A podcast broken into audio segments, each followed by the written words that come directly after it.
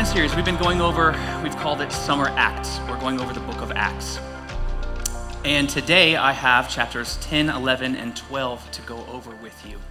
And I know I don't have to go over everything, but there are some key factors in each chapter, so we're going to kind of skim. We're going to jump around a little bit, but I'm trying to keep the stories of the three characters we're going to highlight today kind of concise for you so you can follow along.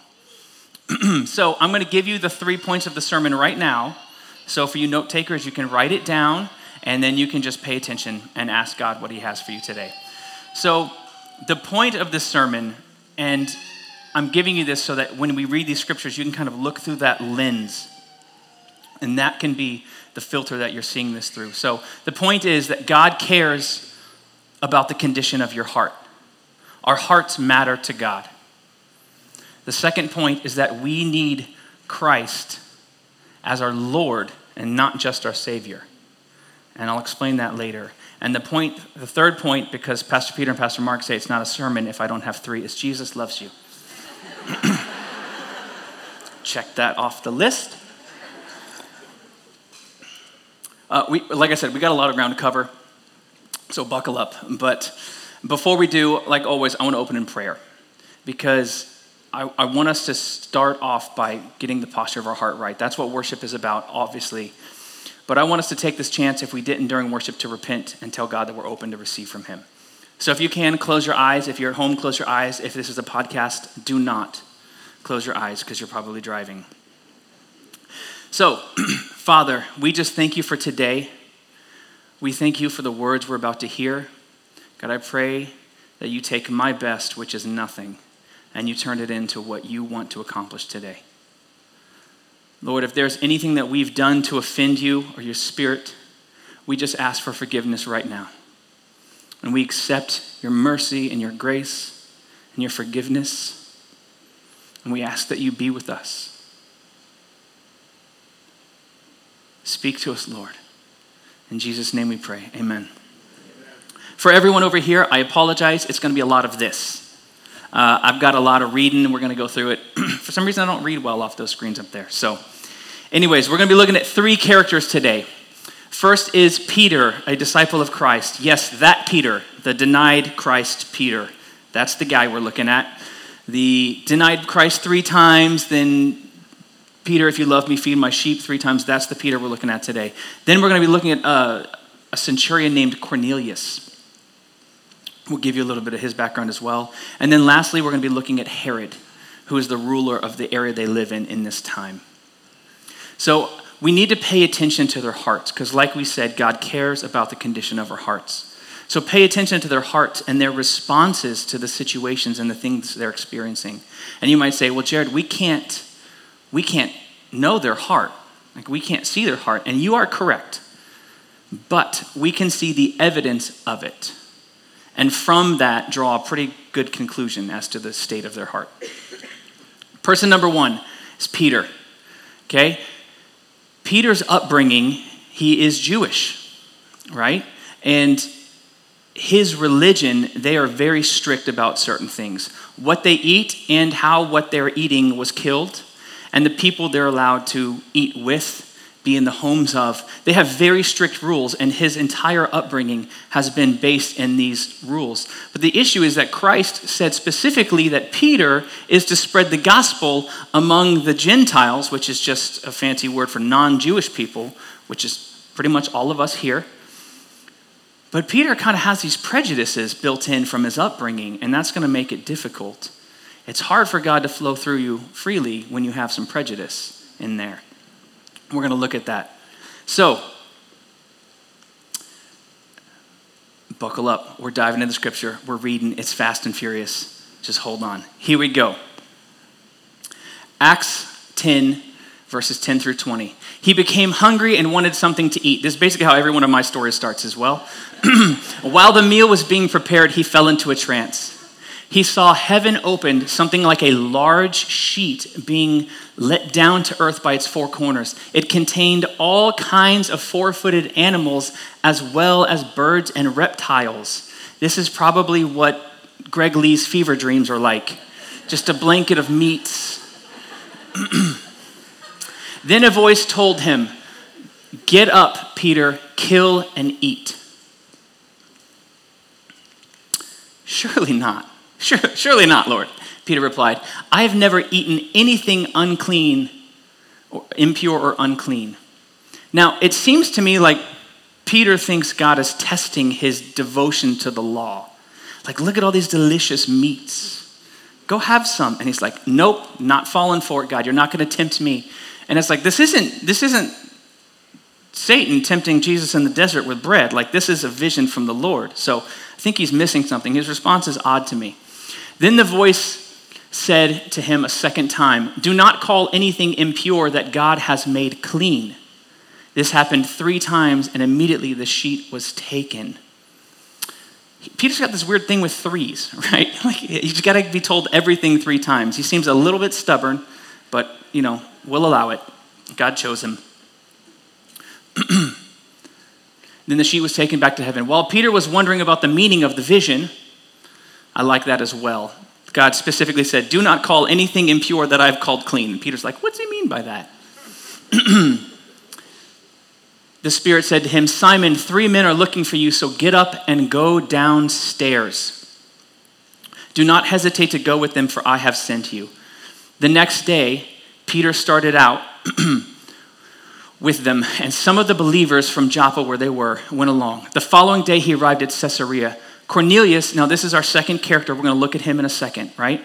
But Peter just arrived at his house. Cornelius, a Roman centurion, Gentile, was expecting them and had called together his relatives and close friends. As Peter entered the house, Cornelius met him and fell at his feet in reverence. But Peter made him get up. Stand up, he said. I am only a man myself. While talking with him, Peter went inside and found a large gathering of people. And he said to them, You are well aware that it is against our law for a Jew to associate with or visit a Gentile. But God has shown me that I should not call anyone impure or unclean. How did Peter respond? God took in, like this major piece. I don't know if this ever happened to you. God will take things that you've believed your entire life and just rip them out from under you because of your upbringing, because of prejudice, because of your environment. So Peter had these major things that him and all of his family have always believed for hundreds of years. God rips it out from under him. He walks for two days, and when he arrives at the place, it's settled in him. That's an incredible response. Leaders, and when I say leaders, I don't just mean those of you running a small group, I mean parents because our family is our first ministry. That's what it says in the scripture. We have to remain open to God changing us, to God changing our views, our perspective. You get a little bit of success in a cell group or in a ministry or in a whatever it is, how you're serving God. Do not think it's because you've arrived and you're done changing. It is because, because God is blessing your heart in that service in spite of where you are and we have to continually change. We're going to jump ahead a little bit, like it, like it is with all the disciples at one point or another. Peter was kept in prison. we'll explain this a little bit more later. But so Peter was kept in prison, but the church was earnestly praying to God for him. The night before Herod was to bring him to trial, Peter was sleeping. I would just, let me go back to that real quick. He was kept in prison, but the church was earnestly praying for him. Notice how often in Scripture an act of the Spirit or a miracle comes after people are earnestly praying. Amen. It's pretty incredible. Peter was sleeping between two guards, bound with two chains, and sentries stood guard at the entrance. Doesn't sound like a man worried about his eternity to me. Chained to two guards. Sorry. Suddenly, an angel of the Lord appeared, and a light shone in the cell. He struck Peter on the side and woke him up. Get up quick, he said. The chains fell off of Peter's wrists. Then the angel said to him, Put on your clothes and sandals. So the guy's chained to guards butt naked the night before he dies, sleeping away. Like he's got to be tapped to wake up. I would have a very different reaction to this situation. uh, then the angel said to him, Put your clothes on uh, and your sandals. Peter did so. Wrap your cloak around you and follow me, the angel told him. Peter followed him out of the prison. I can't help but notice he didn't have to tell him three times. Anybody notice that? And it's funny. I find it very funny. But when he's all comfortable at home, taking a nap before a meal, God speaks to him. He's like, Well, hold on, God. Hold on. God, I got to talk to you about that. He argues. There's a little back and forth. But when God is saving him from prison, he's just like, Yep, we're going. We're out. And he goes. We need to respond as quickly to God leading us as we do to him saving us. Do you understand that? Let me give you an example. Just you're, you know, you're in a you're in a small group, right? And the leader says to you, "Hey, have you guys thought about getting any kind of like Christian marriage counseling or anything like that?" Oh, well, yeah. I mean, I'd love to. I got a lot going on, or money's tight, or I can't make the times work, or we don't have childcare, or on and on a thousand other different reasons. There's pushback. Wise counsel comes, a little bit of pushback. But when there's a blowout, knockdown, drag out fight, and everything's crashing down, suddenly you got the money for counseling. Then you make time. If we respond to God when He's gently leading us, maybe He won't have to rescue us so often. This is why Hope and I, we, we see a marriage counselor regularly. We want to be sure that it doesn't get to that point. And in fact, if you speak to anyone in our group, married or single, you, they will openly tell you that we suggest often that all of them go speak to a counselor because it's not us. We can give you wise counsel as friends, but we are not counselors. Right? So we encourage everyone go get counseling. Sit down with them a few times. Do this. Do the maintenance before it becomes triage. We need to respond quickly to, as quickly to God leading us as we do to Him saving us. I want to jump ahead. Let's look at Cornelius, the centurion. This is person number two, right? So, this man, he is a Roman soldier who has decided to follow God. He has witnessed and won his entire family to the Lord, even though he's a Gentile. That's really significant. He doesn't understand everything about this religion, but he knows in his heart that God is real. He is doing his absolute best with what he knows. So he knows this much and he's doing all of it. So it says in the scripture that he doesn't skip any prayer. I want to get these right. He doesn't skip any prayer times. That's three a day. He keeps the Sabbath. He gives to the poor. He doesn't allow his family to worship any idols. It says here that he feared God with his entire house. Normally, you hear somebody feared God with their entire heart. This man feared God with his entire heart, his house, everyone in his household, everyone in his keeping. Look at this man's heart as we read. Chapter 10. At Caesarea, there was a man named Cornelius, a centurion in what was known as the Italian regiment. This man was from Italy. He was super Roman, and he is over here. He and all his family were devout and God fearing. He gave generously to those in need and prayed to God regularly. This means during the day, he is a commanding officer in the oppressing army. And then at night, he gives his money and his time and his things to the people who he has to, for work, oppress. That is an incredible amount of humility shown by this man. One day, about three in the afternoon, when he was praying, he had a vision. He distinctly saw an angel of God who came to him and said, Cornelius. Cornelius stared at him in fear. What is it, Lord? he asked. The angel answered, Your prayers and gifts to the poor have come up as a memorial offering before God. Incredible. Now send men to Joppa to bring back a man named Simon who is called Peter. When the angel spoke to him, had gone, Cornelius immediately, see this? Didn't wait, didn't argue Cornelius called two of his servants and a devout soldier who was one of his attendants. He told them everything that had happened and he sent them to Joppa.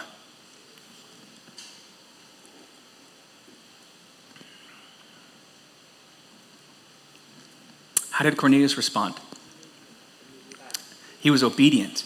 He immediately acted. He had a conviction, but God knew that he needed more than that. Because conviction and knowledge will make service to God easy for a time, but relationship is what makes service a lifestyle. He needed to, to know the person of Jesus Christ. He needed to have the Holy Spirit, not just conviction. So, Peter, remember, Peter has his meat stream. God tells him to go. He goes. He shows up at Cornelius' house. That's where we are in the story. Cornelius bows at his feet and he says, No, no, no, get up. I'm just a man. Just a man. I'm here to talk to you because God sent me. Here's where we are. Then Peter began to speak. I now realize how true it is that God does not show favoritism, but accepts from every nation the one who fears him and does what is right. Then Peter goes on to give a wonderful sermon, which I do not have time to go into, so you should check that out. We're skipping ahead to 44. While Peter was still speaking these words, the Holy Spirit came on all who heard the message. The circumcised believers who'd come with Peter were astonished that the gift of the Holy Spirit had been poured out even on Gentiles, for they heard them speaking in tongues and praising God. And then Peter said, Surely no one can stand in the way of their being baptized with water. They've received the Holy Spirit just as we have. So he ordered that they be baptized in the name of Jesus. Then they asked Peter to stay with them for a few days. God sees your heart. He saw the heart of this man. He did everything with what he knew. But he needed Peter to come and give him that next step. Who is that person in your life? Are you in a community with someone who is just a step ahead of you in this faith? That's all it takes, just somebody who can give you the next piece. Are you going to a small group? Who is that person for you? Can't you just see the heart of this man gathering everyone? He didn't say, Wow, Peter, that was an incredible sermon, and I am so inspired that I'm going to go to school and learn all about the scriptures because I want to learn as much as I can in case, on the off chance, I be asked to back up the theology of the Trinity. And it's like, no, he knew this much and he took this much and he gave it to everyone he loved. And then he waited for God to give him the next piece. You are never going to know enough. Take what God has given you and give it to those around you and then wait for him to give you the next piece.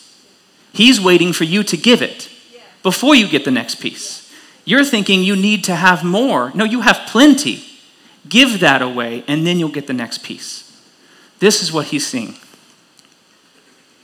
Some of you are here today. You believe in God with your whole heart, but you haven't received the Holy Spirit, much like Cornelius. You don't have a relationship with Jesus. And then there's some of you who are thinking, wait, wait, wait, how did he receive the Holy Spirit? He did not follow the steps. I, there, I have a worksheet at home of the steps, and it very clearly states the steps before he receives the Holy Spirit. And it's kind of like with Peter, he had to learn that maybe God isn't concerned how I think he should do his plan with his creation. What I think doesn't matter. Now, this doesn't really fit in with any of this, but whatever. I feel like I'm supposed to say it, so here it comes.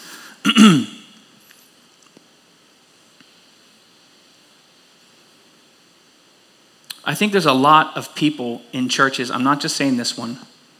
So if you're triggered, just, you know, assume I meant someone else. Clearly not you. We call Jesus our Lord and Savior, but we really mean Savior. We don't focus so much on the Lord part. Because Lord, Lord means one having supreme power and authority over others. It means a ruler by hereditary right to whom service and obedience are due. No, we call him Lord, but we have such a poor understanding of lordship. Being Americans, I love America, don't get me wrong. Put the shotguns away, I'm just talking for a second. we don't like the idea of someone lording over us. Right? Like we have been raised from infancy to be on the lookout for tyranny, to be on the lookout. Our authorities elected. I choose you for now. You get four years, then you're out. I choose who's in authority over me. I don't think we even truly understand what lordship is. So when you say he is your Lord, do you actually mean that he is your Lord, or do you mean that he is your elected deity? He is who you have chosen is real.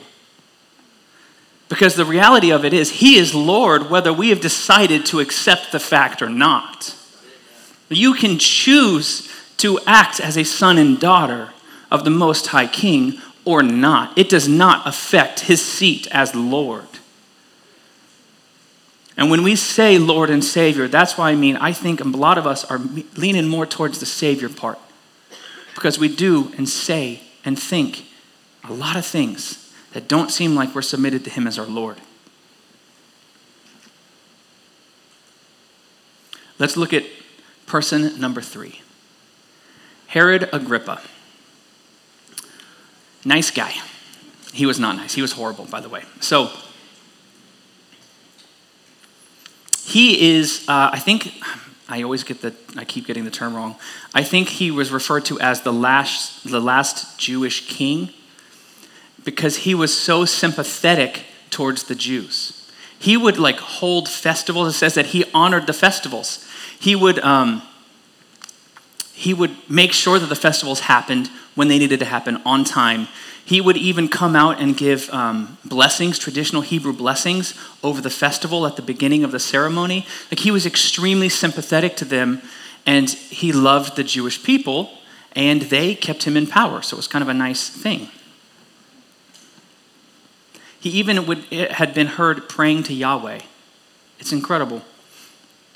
So here's where we are. Okay, let me bring you up to speed on the story. Peter, this is the guy that grabbed Peter and put him in prison.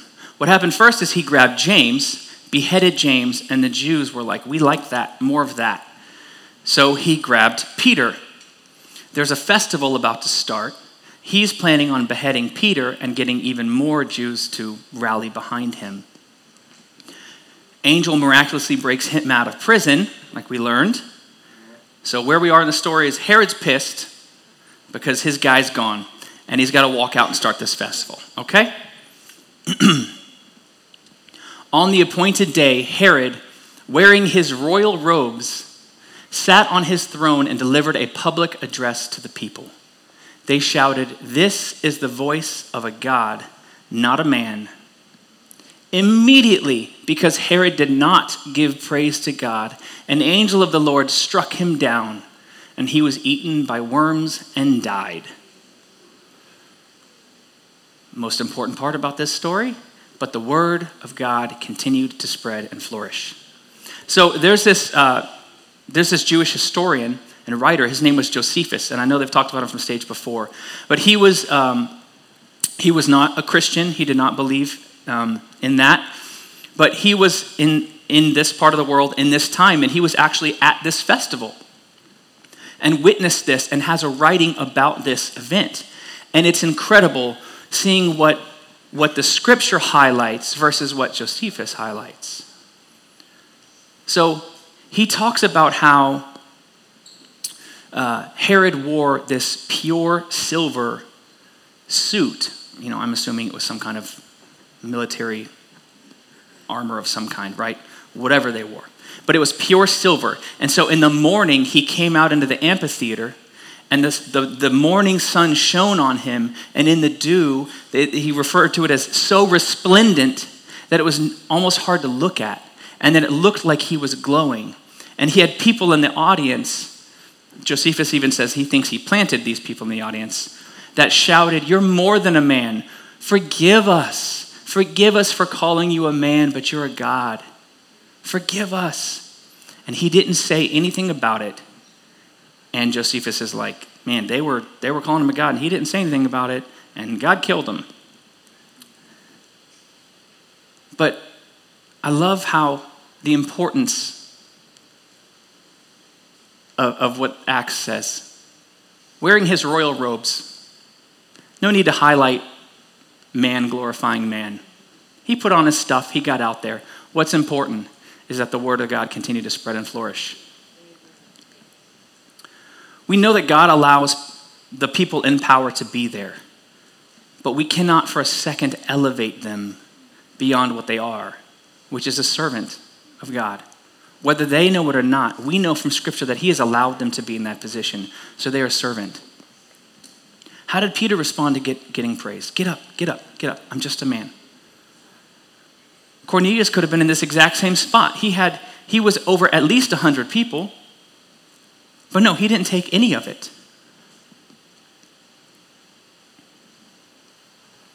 How did Herod respond? He loved it. Where's the focus of your story? When people ask you what's going on, how you're doing, how you came to where you are, how did you find success in school, in business, in whatever it is that you're doing, what is the focus of your story, and what do you choose to highlight? How do I respond? When I get a chance to take a little bit of glory, no matter how small, do I? See, God cares about your heart. Like Pastor Mark said last week, not your feelings. He cares about the position of your heart. How do you respond when you get disappointed, when you get praise? How do you respond?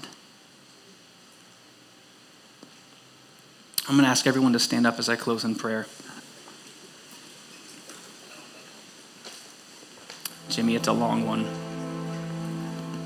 Come help me, though. God sees your heart.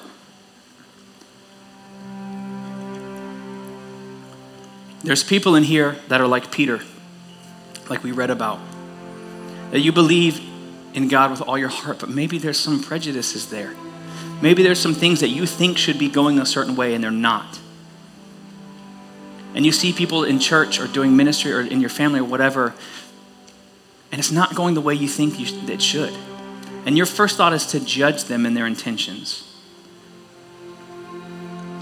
Some of you tend to be more annoyed at how another leader is doing something, more so than you're happy about what God is doing through their best efforts.